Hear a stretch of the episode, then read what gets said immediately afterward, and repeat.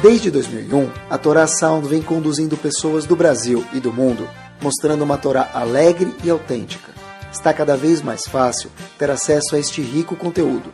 Buscando por Caraguila, nosso aplicativo está disponível na App Store e Google Play.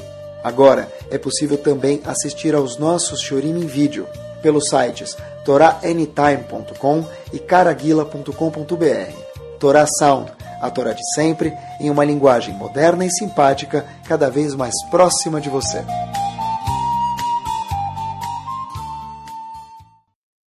Vamos lá? Bezat Hashem. Buenas noches. Começamos, se Deus quiser. Na verdade, assim, estava preparando o tópico que a gente vai falar hoje à noite. E aí uh, comecei a dançar de verdade. Vocês falam por quê? Ah, vocês vão ter que escutar o shur para saber por quê. Não vou contar, eu nunca conto os meus segredos. Mas a gente vai ver, se Deus quiser, aqui algumas coisas super interessantes de um tópico só que a gente sempre fala, todo shurim de um tópico só. A gente vai falar sobre uma midá, uma característica, e aí isso tem uma influência direta na casa da pessoa, no trabalho da pessoa e na vida da pessoa.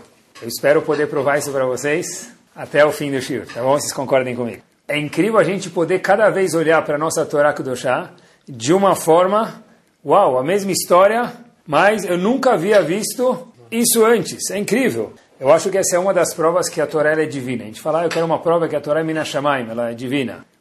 Uma das provas que a Torá é divina, eu acredito de verdade isso, é que cada vez a gente encontra alguma novidade na mesma passagem da Torá, no mesmo episódio, no mesmo conto que a Torá nos traz. Vamos lá. Um dos episódios que foi, vamos chamar assim, desagradáveis demais da Torá, famosíssimos, e a consequência do episódio foi chata. A gente vive essa consequência desse episódio até hoje em dia. O episódio é o famoso Meraglim. Tem alguns, né? Desagradáveis, mas um deles é são os Meraglim, aqueles 12 espiões que entraram para visitar a terra de Israel. Resumindo muito a história que a gente já conhece, dos 12, o que aconteceu? Dez falaram, uau, a terra é, não vale a pena, melhor a gente ficar por aqui, está mais gostoso aqui, não muda de bairro, fica no deserto que é mais barato IPTU, metro quadrado, Israel vai sair mais caro. E dois Meragrim, dois espiões falaram, não, vale a pena entrar. Os dois bons eram Caleb Benefoné e Yehoshua Benun. Beleza. A gente conhece a história. Agora olha que interessante. Qual foi a reação de Hashem depois disso que eu contei para vocês, os dez falaram mal da terra e dois falaram bem. Então Hashem ficou muito, muito, muito chateado. E Hashem falou: vamos dar um reset no jogo. Vamos resetar o mundo. Como assim? Hashem falou para Moshe Rabbeinu: olha, vamos fazer um novo começo. Como assim novo começo? Olha o que está escrito na Torá, pessoal. Logo depois que os Meraglim contaram a visita deles em Israel para o povo de uma forma desagradável, Akenu Bedever, Hashem falou, Moshe Rabbeinu, por favor, me permite, deixa eu mandar uma peste, uma epidemia para o povo, ve orisheno, e aí eu vou mudar esse povo, eu vou te fazer, não se preocupa, um novo povo a partir de você. A gente conhece isso no Reta Egel, né? no pecado do bezerro de ouro, a gente lembra que Hashem falou, vamos começar o mundo de novo, mas nos Meraglim, nos 12 espiões, está escrito exatamente a mesma coisa, Hashem falou, vamos zerar o mundo, vamos começar o mundo de novo. Quer dizer, os dois espiões, os, doze, os dois episódios, melhor dizendo, que Hashem falou, a mesma consequência. Eu entendo, pessoal, no Reta Egel, no pecado do bezerro de ouro, Hashem falou, vou destruir o mundo e começar tudo de destruir o povo judeu e começar tudo de novo. Por quê? Porque o que, que o Reta Egel envolvia? O que, que o pecado do bezerro de ouro envolvia? Avodazara, idolatria. Idolatria já transgride o primeiro dos dez mandamentos. Inclusive um não Yehudi, que tem só sete mitzvot, idolatria é uma das que ele não pode transgredir também. Então faz muito sentido dizer que quando queriam fazer o pecado do bezerro de ouro, Hashem falou, vou destruir o mundo. Agora a pergunta é, nesse segundo episódio que Hashem também falou, vou destruir o mundo, que é o episódio dos Menagrim, dos espiões, qual foi o big deal? Por que destruir o mundo? Então, olha, eles falaram que eles não gostaram da terra, mas é que a gente está acostumado com a mensagem, a gente nem... Mas tenta ver de uma forma nova e se questionar. Eu sempre falo comigo mesmo quando eu quero ver se eu entendi algum assunto. Tenta pegar uma pessoa completamente leiga. Só que nunca estudou nada de Torá e conta para ele. Fala, qual o problema? Tá bom, eles não se comportaram, não foram Yeladim Tovim. Mas isso não é razão para o quê? Para destruir um povo. Não teve idolatria. Não, teve um, não fizeram uma, não transgrediram nenhum dos dez mandamentos. Qual é a razão dos meraglim? Obviamente que tem aqui Lachonará, a gente sabe que Lachonará é muito grave, mas ainda assim, se a gente puder perguntar, qual o botão errado, pessoal, que eles apertaram aqui, que deixou Hashem furioso e falou, eu vou destruir o mundo, porque vocês falaram mal da terra de Israel? Qual o problema e o que, que tem para a gente aprender no século 21? Pessoal, eu vi um passuco bomba, nunca tinha visto isso dessa forma, e eu escutei uma novidade, para mim me chamou muito atenção, fui procurar, eu vi quanto que a nossa Torá é espetacular, disse Lambuzá mesmo. Em Parashat Shelach Lecha, na Parashat que fala dos Meraglim, tem algo espetacular que, que os Meraglim falaram para o povo? Fora que eles contaram, olha, terra de Israel tem gigantes, é desagradável, tá? mas o que, que eles falaram para o povo? Qual foi a percepção dele, fora os fatos? O que, que os Meraglim, os dez Meraglim, os dez espiões falaram para o povo? Qual a reportagem deles sobre a terra de Israel? Pessoal, olhem o que está escrito na Torá. Está escrito sem nenhum comentário, a tradução da Torá, nunca tinha visto isso dessa forma. Amru, os dez espiões falam o seguinte, Lonuchala alot, a gente não vai conseguir a gente não vai conseguir entrar em Israel. Então, que Hazaku Mimeno. Por quê? Porque o, o povo que está lá em Israel ele é mais forte do que quem? Do que nós. Só que o Rashi fala, não está escrito Hazak Mimeno, Mimeno é dele. Quem é o dele? Diz Rashi Hashem. Então eles falaram, olha que interessante, os dez espiões quando voltaram e deram um report do que eles viram, a conclusão, o resumo do que eles viram foi nós não vamos conseguir, Lonuhal. Por quê? Que Hazak Mimeno. O que quer dizer Hazak Mimeno? As pessoas que moram lá são mais fortes do que quem? Do que Hashem. Mimeno dele. Quem é ele? Ele maiúsculo Hashem. Então, olhem o que o povo falou, os dez espiões, lá no Hal, a gente não vai conseguir lá, lá nesse lugar novo. Que Hazak Mimeno, que o povo que mora lá, ele é mais forte do que Kaviahol, próprio Deus. Agora a pergunta que sempre é difícil de se fazer e encarar, quem foi visitar a terra de Israel para trazer esse, o que estava acontecendo lá? Foram os dez nesse... Né? Dez que falaram mal. Dos doze, dez falaram mal. Mas olha que interessante. Se a gente visse os nesse incansável, meu, meu exemplo aqui, andando por aí, na esquina, três esquinas lá para cima, a gente ia desmaiar. Ia ter fila para pedir brachot para eles. Com ou sem segurot. Ia ter fila. Como que é possível que pessoas desse status espiritual chegaram a fazer esse tipo de erro? Até agora, onde estavam os espiões? Morando no deserto. No deserto. Agora, se a gente entrar em Israel, o que vai acontecer? A gente vai ter que abrir uma macolet, uma lojinha. Outro supermercado, outro lavanderia um vai ter que vender falafel, outro shawarma. Até agora, onde vinha, onde aparecia a comida para cada um de nós? Todos? Humano. Caía, tru, abre a porta de casa, vinha o estado de São Paulo, o estado do deserto, não tinha de São Paulo, de deserto, e junto vinha a entrega do kit Bolsa Família Diário. É, a gente pensa que Bolsa Família é coisa do PT, muito antes. Dentro já do deserto tinha Bolsa Família, humano qualquer dúvida, qualquer dúvida que eles tinham, olha que diferença também, eu tinha qualquer dúvida, qualquer dúvida existencial, alárrica, leis monetárias, o que, que eu fazia? Eu ia no Mishkan, Moshe Rabbeinu perguntava para Hashem e descia a resposta, qualquer dúvida. Antes, quando a gente morava no deserto, olha que espetacular, qual era o perímetro do acampamento onde os Eudim moravam? A Mará conta para a gente que haviam 12 quilômetros. 12 quilômetros. Esse era, esse era o total. Agora, a gente vai entrar em Israel, o que vai acontecer? Cada um de nós, nesse líderes, e povo obviamente também, vai morar em um dos bairros da cidade de Israel. Alguém vai morar no Jerusalém, outro vai morar longe de Jerusalém. A gente vai ficar longe um dos outros. Porque presta atenção, quando o povo judeu estava no deserto, a gente ficou quanto tempo no deserto, pessoal? 40 anos. A Torá conta para a gente que a gente, durante 40 anos, parou em 42 lugares.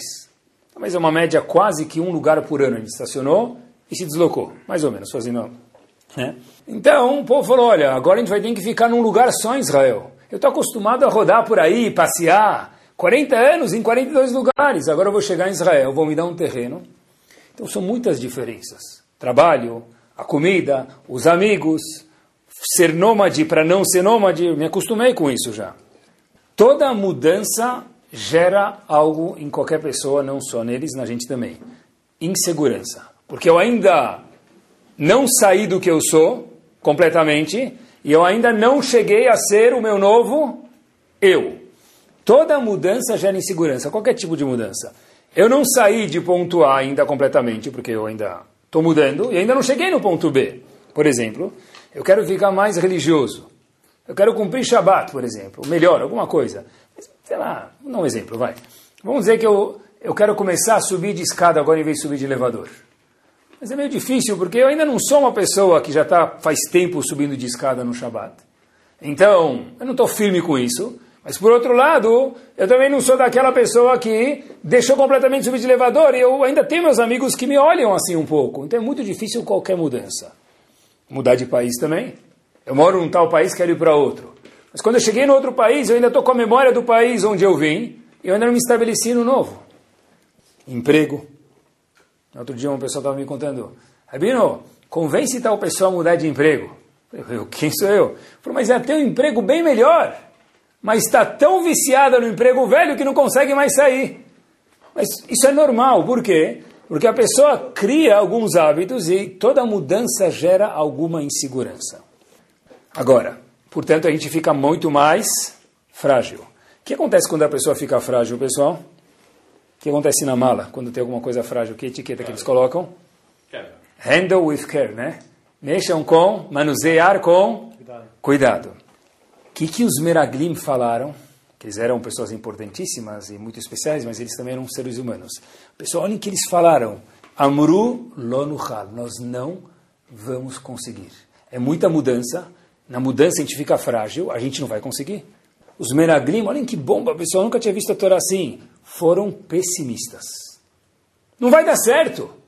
Está tão, tá tão acomodado, acomodado aqui. Sair da minha zona de conforto para procurar uma coisa nova. Não vai dar certo. Lá no Hal, a gente não vai conseguir. A gente não vai conseguir. A gente não tem chance de conseguir isso aqui, é impossível.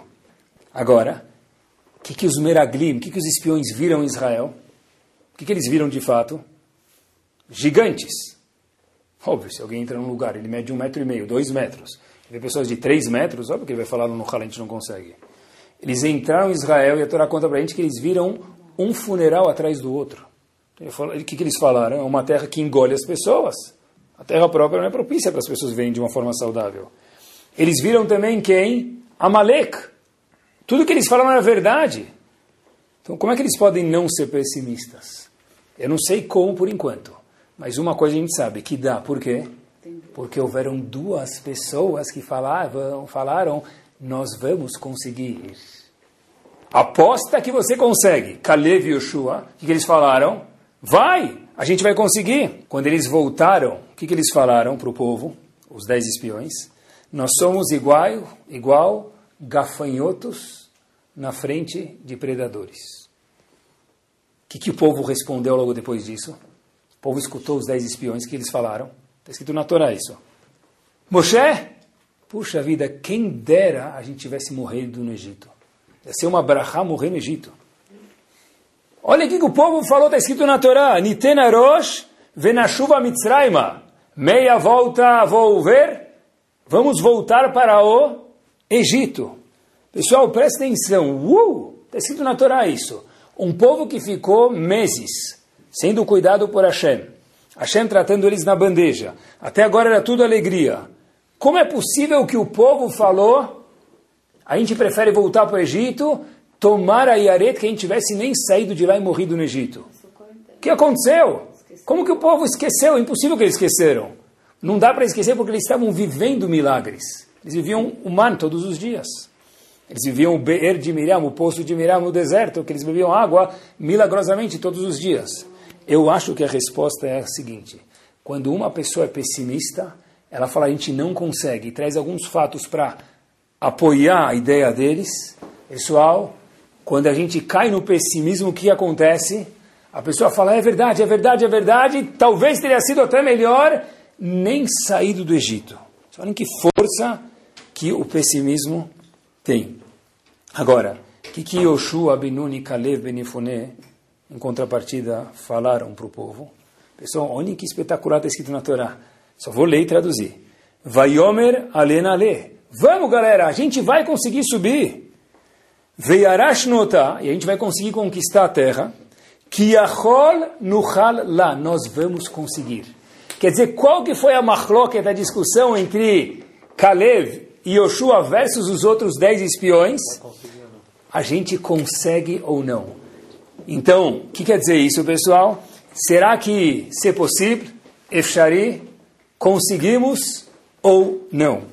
O ponto de discussão entre eles era, será que a gente consegue ou não? Qual é o ponto de partida que gerou isso? Pessimismo e otimismo. Uns foram pessimistas e falaram, a gente não consegue. E o povo se desesperou. Dois foram otimistas, mas já que era minoria, eles não conseguiram convencer o povo. Por isso a Kadosh Baruch Hu falou, eu vou destruir o povo inteiro. Tá certo que eles falaram na Shonará, mas isso é o que a gente viu.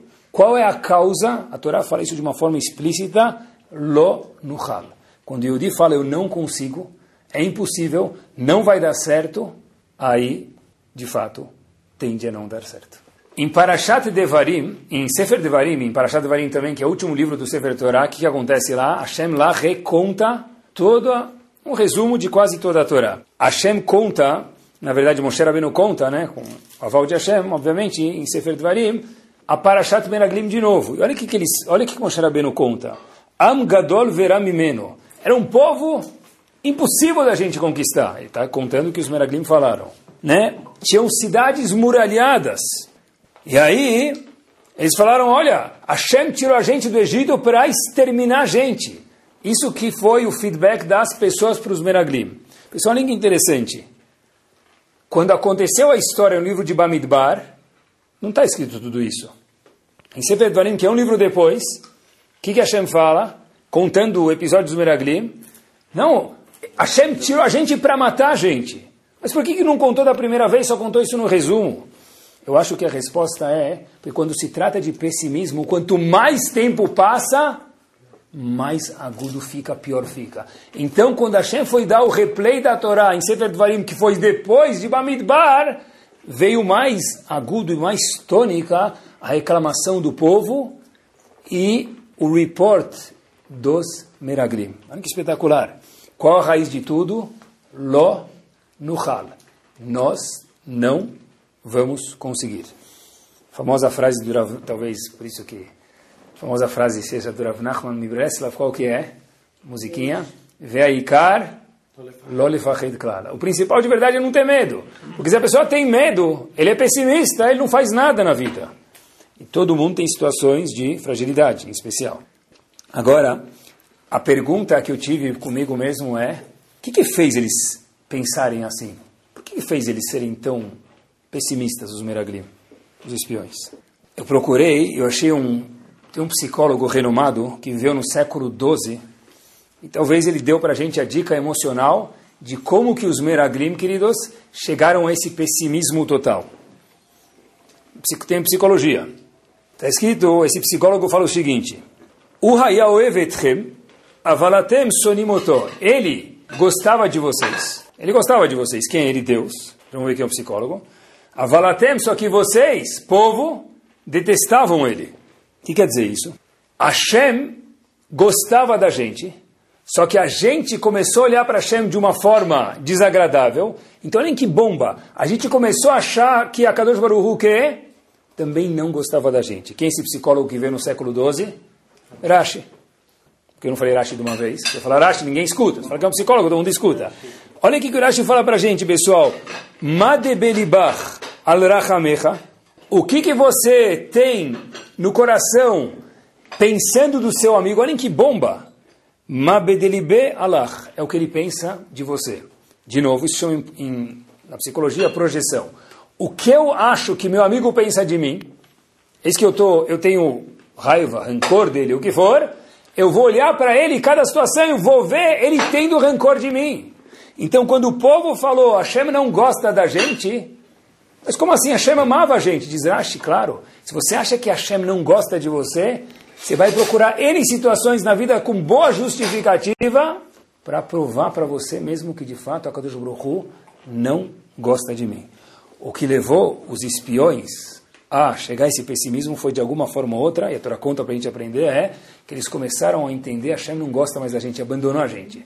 Quando a pessoa entende isso, ele chega ao pessimismo, um nível que um povo que passou a ver milagres por dias e meses, fala, eu prefiro voltar para o Egito. Olhem que interessante como dá para ver a mesma situação com otimismo ou pessimismo. Depende da pessoa.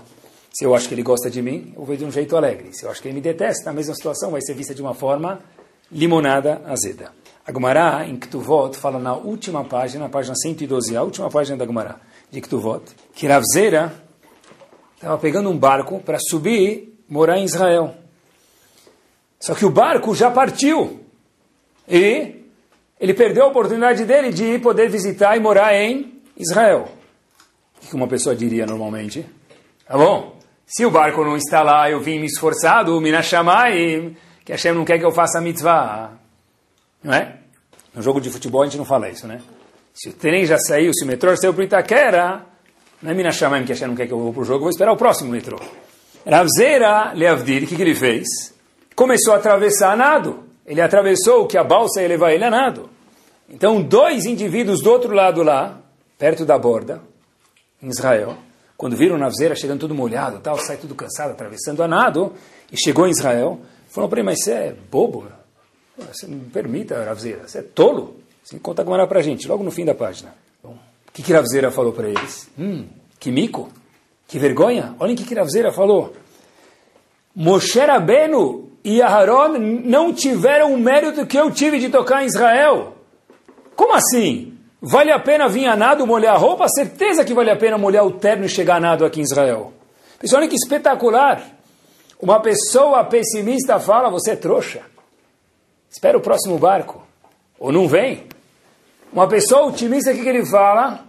Como assim? Moshe Rabbeinu sonha a vida inteira e não conseguiu tocar nesse, nesse pedaço de areia. Aaron não tocou aqui. Eu consegui, meu amigo. É um mérito de poder vir a nado. O pessimismo e o otimismo trocam o mesmo cenário de formas completamente diferentes. Agora eu vou contar para vocês o astro da noite. Essa história verdadeira é. Posso falar bomba porque vai explodir mesmo. Olhem como é a cabeça do ser humano. As pessoas acham que pessimismo, otimismo atrai zodíaco, atrai. Pode ser que seja verdade, mas eu vou provar muito mais para vocês hoje. Tem um, um estado, uma, uma cidade nos Estados Unidos chamada Omaha. Fica no centro-oeste dos Estados Unidos, não é muito famosa, eu não conhecia. E. Não Yamaha, Yamaha é moto, Omaha. Ah, é, então tá bom, agora todo mundo conhece. Boa. Então, então eu não conhecia, fiquei culto quem vocês, Omaha, Warren Buffett, tá bom? Lá tem um depósito de trens, o que quer dizer isso? Os trens desencarrilham lá e trocam de vagões nessa cidade. Então, vai o vagão, conectado com a locomotiva e vai levando cargas. Então, tem muitas e muitas cargas levadas em vagões, por exemplo, grãos, carvão e daí por diante. Alguns dos vagões são frigoríficos. Lá não tem greve de gasolina, não tem diesel, vai por trem. Então, alguns vagões são frigoríficos para levar coisas que precisam de geladeira. O nosso grande amigo John, que trabalhava lá, nesse estação de trem para limpar os vagões, trabalhava e ele é uma pessoa que não era muito, muito positiva, mas na verdade era um cara negativo. É aquele tipo do cara fala: vamos viajar, não vai chover, vamos, não vai ter trânsito, vamos jogar futebol, a certeza que a gente vai perder o jogo. John era esse tipo de pessoa. E uma vez ele entrou para limpar um vagão refrigerado e ele colocou o cabo de vassoura para prender a porta, para não fechar a porta, e ele escuta a coisa mais indesejada do mundo para alguém que está nessa situação. Clique. Clique quer dizer Saker Lebab. Fechou a porta. E o que ele mais esperava naquele momento é um ptichat errado. Mas ninguém abria a porta porque eles se encaixam e viajam. Ninguém vai checar quem está lá dentro. A próxima parada desse vagão refrigerado com menos 15 graus, era verão, ele estava de roupa de verão, era num lugar chamado Alberta, Alberta, em inglês a gente fala, fica no Canadá. São 1.600 milhas, 18 horas de viagem. Beleza?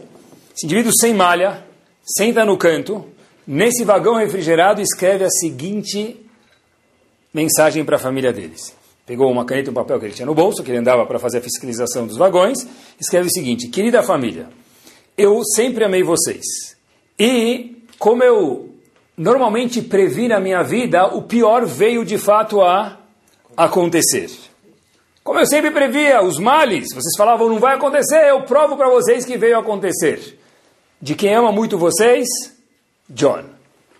Esse mesmo vagão chega em Alberta, no Canadá, e abrem o vagão, e o que, que eles encontram lá dentro?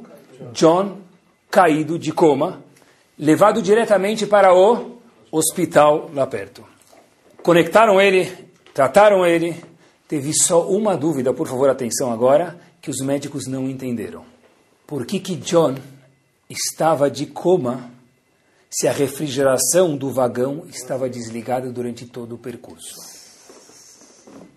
Esse é um novo modelo de coma induzido. Induzido por quem, queridos? Pela cabeça da pessoa. Que bomba! Quando eu vi a história, eu não acreditei. Eu fui procurar. A cabeça da, do John falou o quê? O mal que eu estava tanto esperando veio acontecer. Fechou a porta. Ele entrou de coma porque ele achou que a refrigeração do vagão estava ligada. Deve demorar mais oito horas para chegar lá. Ele estava de coma até que tiveram que tratar ele, acordar ele de volta no hospital. Era um coma refrigerado que nunca houve de fato. Mas aconteceu ou não aconteceu? Na cabeça dele sim, então ele foi impactado.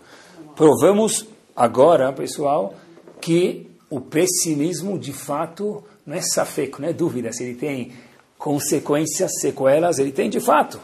O famoso Henry Ford falou o seguinte: se você acredita que consegue ou não consegue, em ambos os casos você está correto. Bomba! Se você acredita que você consegue ou não consegue, em ambos os casos você está correto. Porque se você acredita que você vai conseguir, vai conseguir. Se você acredita que não consegue, não consegue. Leavdil, Raverucha Mimir, falava o seguinte: a pessoa está, olhem que forte, onde o seu pensamento está. Se eu sou uma pessoa positiva, eu estou com brachá. Se eu sou uma pessoa pessimista, lonuchal, ce n'est pas possible, it's impossible, eu estou no vermelho. O erro dos Meraglim foi falar Lashonará, mas isso é o que a gente viu. A causa disso foi o pessimismo, lá no. Quando eu vejo que eu não consigo, eu fico desesperado. O povo fica desesperado, a gente prefere voltar para o Egito. E essa foi uma das únicas duas vezes que a gente falou, o povo merece ser destruído. Porque um povo que não tem otimismo, não tem para onde ir. E de fato, o povo inteiro, aquela geração inteira, pereceu antes de entrar em Israel. Interessante que quando os, os Yehudim estavam no Egito, é uma famosa citação do Rebbe de Kos, quando estavam no deserto, melhor dizendo, chegaram num lugar chamado Mará. O Rebbe de Kos tem uma citação muito famosa, está escrito, maim mará, eles não conseguiam beber água desse lugar chamado Mará. Kimari mem, é a tradução, se a gente pegar, é que a água era amarga. Diz o Rebbe de Kotsk, Kimarim hem, eles eram amargos, não a água. E já que eu sou amargo, a água está amarga. Muito simples. Todo mundo aqui já escovou os dentes, algumas vezes, graças a Deus. Ele toma uma água, parece que tem menta na água. É que minha boca está com gosto de menta, então a água que desce pela minha garganta parece ser menta. Isso pode ser para o bom ou para o mal. Porque eles eram amargos, não era água. Tem um cirurgião plástico, eu vi numa revista de ciência isso, americano, que ele faz cirurgias plásticas só de estética homens e mulheres. Ele fala que muitos dos pacientes dele, ele não consegue convencer eles que eles ficaram mais bonitos. Por quê? Porque eles estão tão acostumados que eles são feios, quando eu troco o nariz para lá, eu toco a testa para cá, a orelha para lá, eu não consigo convencer que deu certo. Por quê? Porque se eu me vejo de forma feia, independente do que você fizer, eu vou ficar mais feio ou menos feio, mas feio sempre hei de ser. Não é? Depende da cabeça da pessoa. O que, que, a gente vê numa porta, pessoal? Olha que interessante. O que, que, a gente consegue enxergar numa porta? Uma porta que abre e fecha. O que a gente vê numa porta? Olha que engraçado. Um otimista, o que, que ele vê numa porta? Dobradiça e maçaneta. Uma oportunidade para que eu possa passar para o próximo cômodo. Um pessimista, o que, que ele vê numa porta? tranca e uma fechadura que não me deixa atravessar. A mesma porta depende de quem olha ela. Pessoal, a história se passa, que eu vou contar para vocês, num tish. Sabe o que é um tish? Não dá para traduzir tish para o árabe nem português. Tish é um tish. Bom, os Hassidim se juntam com o Rebbe deles e sentam fazer uma, uma alguma coisa, tá? não sei como se chama, isso um tish. É palavras não dá para traduzir. Cantam junto, alguma coisa assim. Tish. O Rebbe de Beus chamado Aaron Roqueach, um dos rebes de Beus, uma pessoa muito, tinha muito Shamayim em especial, era Shabbat, era um dos Shabbatot logo após a Segunda Guerra Mundial. Ele olha para os membros da Hassidut dele, que estavam no Tish, que não eram muitos como é hoje em dia, e ele começa a olhar e olha para eles, com toda a cara batida, obviamente, que a gente pode imaginar depois da Segunda Guerra Mundial, e ele vê que de cada um deles tem um sample de alguém de uma família. Um tinha um marido, outro tinha um filho que já não tinha mais pai, outro tinha um pai que já não tinha mais filho.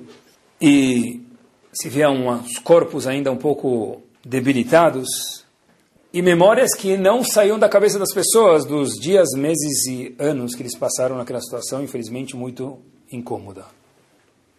Em vez de ver um Streimel, Streimel aquele chapéu racídico, ele via bonés. Ninguém tinha Streimel depois da Segunda Guerra Mundial. Em vez de ver aquela capota, ele via uma camisa. Então ele começou a olhar para as pessoas e num tish se canta. Ele começou a perguntar para si próprio o que, que eu vou cantar para um grupo de pessoas dessa que passou pela Segunda Guerra Mundial, logo pós-guerra, sem família, sem nada. Mesma porção da Torá, uma novidade. Disse o Rebbe de Beus o seguinte para o povo. A gente conhece aquela parte da Torá que a gente fala todos os dias, todos os dias no Sidur. Az Yashir Moshe, o Vnei Israel. É o cântico que o povo cantou quando atravessaram o mar. Pessoal, olhem que bomba! Falou Rebbe de Belos para o povo. Quando o povo cantou isso, o que tinha logo acabado de acontecer? Eles atravessaram o mar, não saíram do Egito. Mas o que tinha acabado de acontecer, perguntou o Rebbe de Belos para eles? 80% dos Eudim tinham acabado de morrer. Faz duas semanas atrás, na Macá de Rocher, na praga de escuridão, 80% dos judeus morreram. Só saíram no máximo, de acordo com uma das opiniões, 20. Outras falam que saiu 2% dos judeus. Então perguntou o Rebbe de Beus, eram mães sem filhos, filhos sem mãe, avô sem neto e neto sem avô. Como que eles cantaram? E como a gente canta todos os dias na Tfilah, Az Yashir Moshe Vnei Israel, Vayosh Hashem, e daí por diante. Rebbe de Beus, Az Yashir. Moshe Rabbeinu não falou Az Sharno, nós cantamos. Az Yashir nós vamos cantar. A gente cantou, em todas as futuras gerações vai continuar também cantando. Por quê? Porque se sobrou 20%, apesar que nós sofremos pelos 80%, eu tenho que ser otimista que eu faço parte dos 20% que sobrou. Essa foi a mensagem dele no Tish para os Hassidim. Se a gente olhar para nós mesmos, comecei a pensar um pouquinho, quem diria? Quantas décadas passaram da Segunda Guerra? Relativamente pouco tempo poucas gerações. Tenho certeza que se a gente pegasse, fizesse Tchetametim, para uma pessoa que pereceu infelizmente na Segunda Guerra, e colocasse ele hoje no mundo, ele ia morrer de novo, ele ia aguentar o tranco. Se ele visse a quantidade de Eudim que tem no mundo, quanto a Torá floresceu, quanto tem pessoas boas, quanto tem pessoas doces no Bnei Israel, quanto resto, quanta bondade tem, o povo ainda existe, eu tenho certeza absoluta que um sobrevivente da Segunda Guerra falando, é impossível que isso é verdade. É impossível. Por quê, pessoal? Aziashir. Moshe Rabbeinu falou para a gente, nós cantamos e vamos cantar, porque se faleceram 80%, é um sinal que 20% ainda sobrou. Não tem um jornal, uma semana de jornal, que não tem uma notícia sobre um Yehudi no mundo. Seja boa ou o contrário. Mas é assim, o nosso povo... Pessoal, olha, olha que interessante, é sempre preciso escutar isso muitas vezes. O prêmio Nobel que tem no mundo, tem, é famoso isso, né? se não é que fique agora.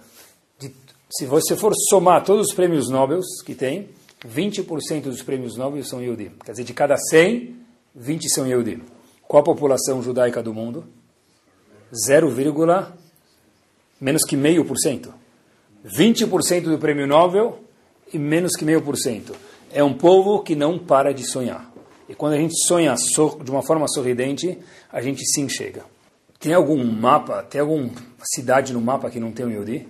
Tem algum país no mapa que não tem Yodi? Eu não sei nomear as cidades do mundo, mas que tem um Yodi lá, tem. Se tem alguma maquininha de refrigerante lá, Coca-Cola, Certeza que tem algum Yudi lá, lá perto, pessoal.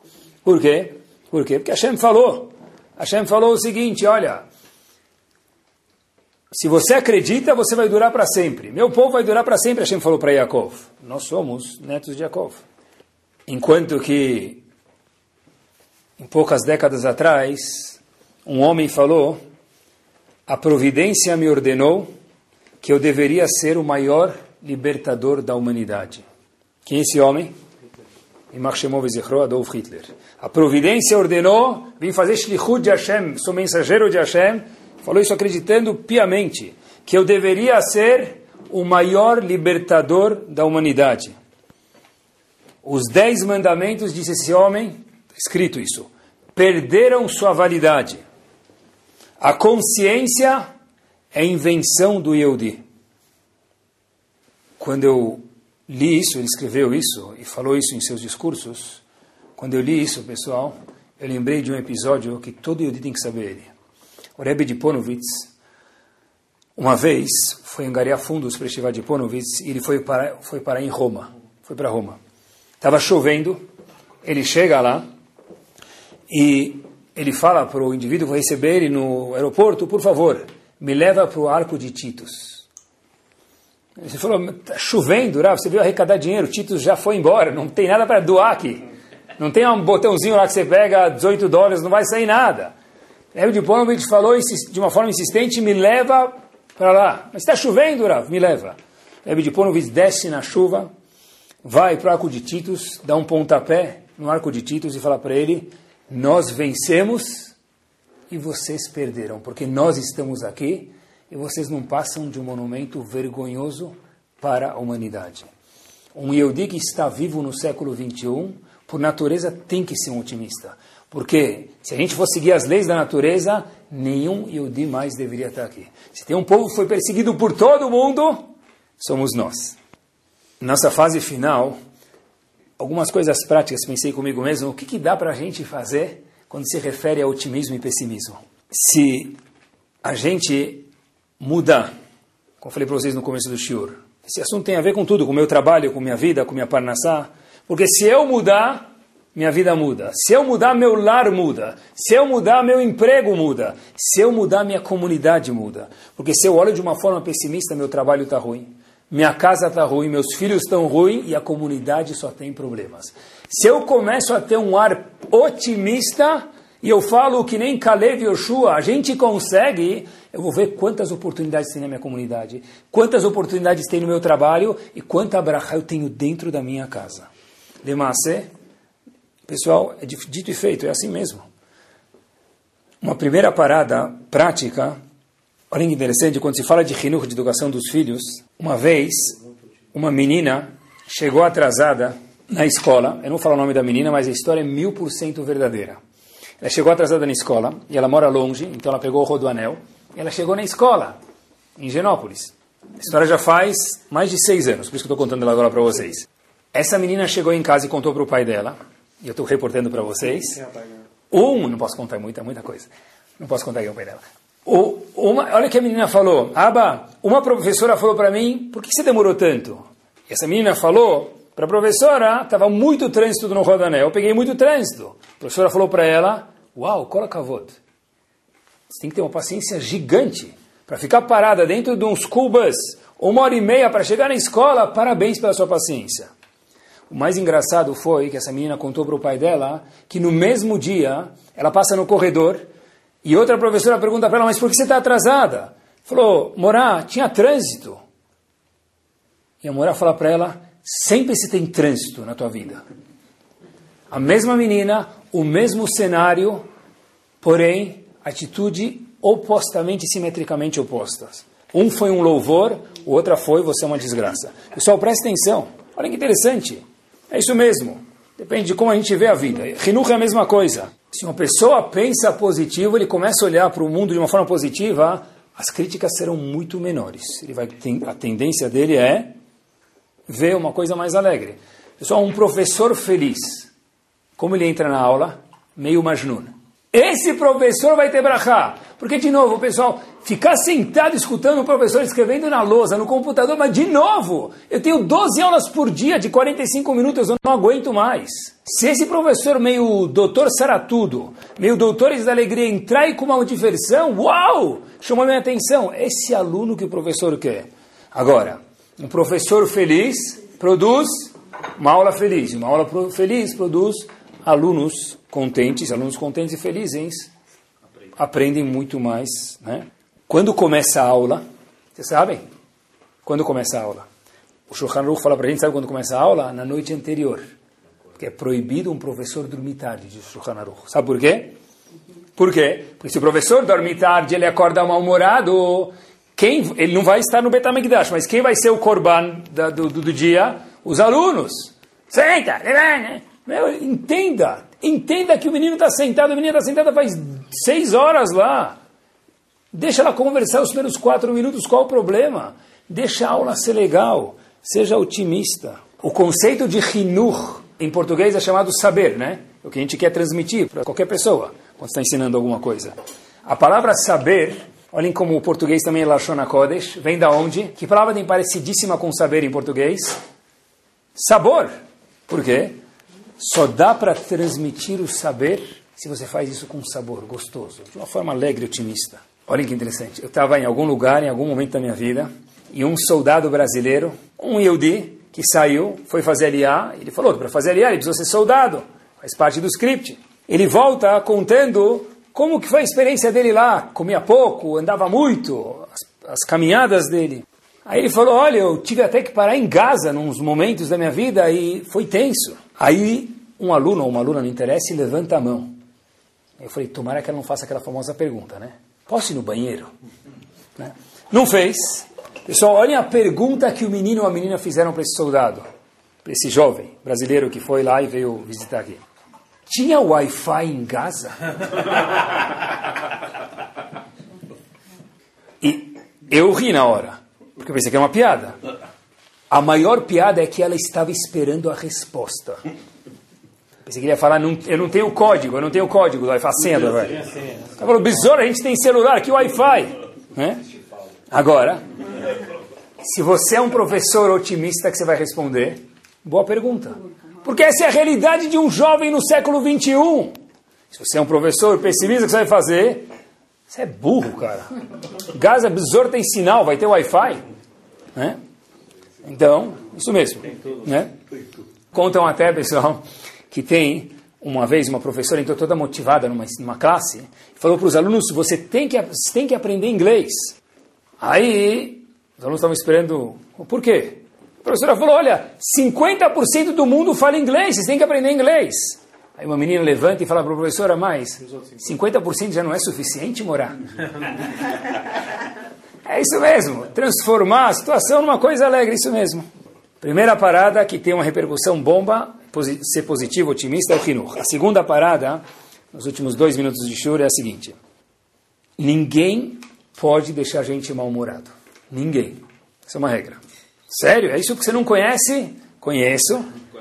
Mas mesmo assim, ninguém pode deixar a gente mal-humorado. Pessoal, cada pessoa consegue controlar o sentimento dele. Tem pessoas, tem situações que são muito mais propensas para ser felizes ou contrário. Legais ou contrário. Mas se eu vou ficar bravo ou não, é decisão minha. Por exemplo, tem um caminhão de lixo na minha frente e eu estou atrasado. O caminhão de lixo decidiu agora não encostar, parar no meio, esperar aqueles senhores que fazem muito bem para a gente tirar todo o lixo da cidade, e pegar o lixo e liga o alerta lá e gente buzinando, ele nem escuta lá na frente da cabine por causa do barulho. Se eu vou ficar bravo ou não, escolha quem? Minha. O que eu posso fazer é pensar em alguma coisa divertida, alguma piada legal que eu escutei, pensar na foto do, do dia do seu casamento, alguma coisa para isso não acontecer de novo, na próxima vez pelo menos eu determino os meus pensamentos. As situações são propensas, mas qualquer um pode ficar feliz ou não feliz. É o momento que a gente tanto espera, ó, a pessoa está ocupada, abriu o sinal e fica, uft, não deu nem para responder o WhatsApp. O caminhão de lixo está lá, aproveita, liga o ar-condicionado, você tem 30 segundinhos, um minuto para responder teu WhatsApp. Sorri, querido. Na mesma situação, procura um momento de alegria. E a terceira e última parada é a seguinte. que tem a ver com otimismo é o seguinte. Pessoas mais positivas, mais otimistas, tendem a ser menos ansiosas e preocupadas. Porque muitas vezes a gente tem que sempre se precaver e se cuidar, não ser ignorante, óbvio que não. Mas quando eu sou otimista, eu aquelas frases que entram na cabeça da pessoa, e se, mas e quando, mas e porém, mas todavia, mas contanto, em pessoas mais positivas não tem essa frase. Uma vez a dona da casa me falou que tem gente que fica chateada, isso é normal, né? Quando joga remédio no lixo, passou a validade, né? O que, que ela me falou? Foi uma ideia interessante. Eu, quando jogo um remédio fora, passa a validade, fico feliz. Por quê? Isso é um sinal que não precisa usar o remédio. Olha que espetacular! Você escolhe sorrir quando joga o remédio nos bale, no lixo, porque venceu. Ou fala, oh, devia ter comprado menos remédio. Baruch Hashem que eu não usei o remédio, por isso que venceu. E, quando se fala na nossa geração, hoje em dia, para educar alguém, para viver bem com alguém, só tem um jeito: amor. Não tem nenhum outro jeito. Todo o resto talvez é um pouco necessário, mas a forma predominante que tem que ter numa casa, num trabalho, numa escola, tem que ser amor. Quando eu sou otimista, como é que eu posso amar alguém? De todas as formas. Quando eu sou pessimista, é difícil, porque eu não consigo elogiar ninguém. E para gostar de alguém, eu preciso elogiar ele, preciso aproximar ele de mim. Se eu sou uma pessoa pessimista que só reclama dos funcionários, dos alunos, da esposa, do marido, então, difícil conseguir conviver com essa pessoa. Qual é o exercício para tudo isso? Agir feliz faz com que eu possa pensar feliz, e se eu pensar feliz, eu vou ser feliz. Não é o contrário. Se eu for feliz, eu vou agir feliz. Está errado. Eu primeiro tenho que pensar de uma forma feliz. Por conseguinte, de uma forma artificial, verdade, eu vou agir feliz.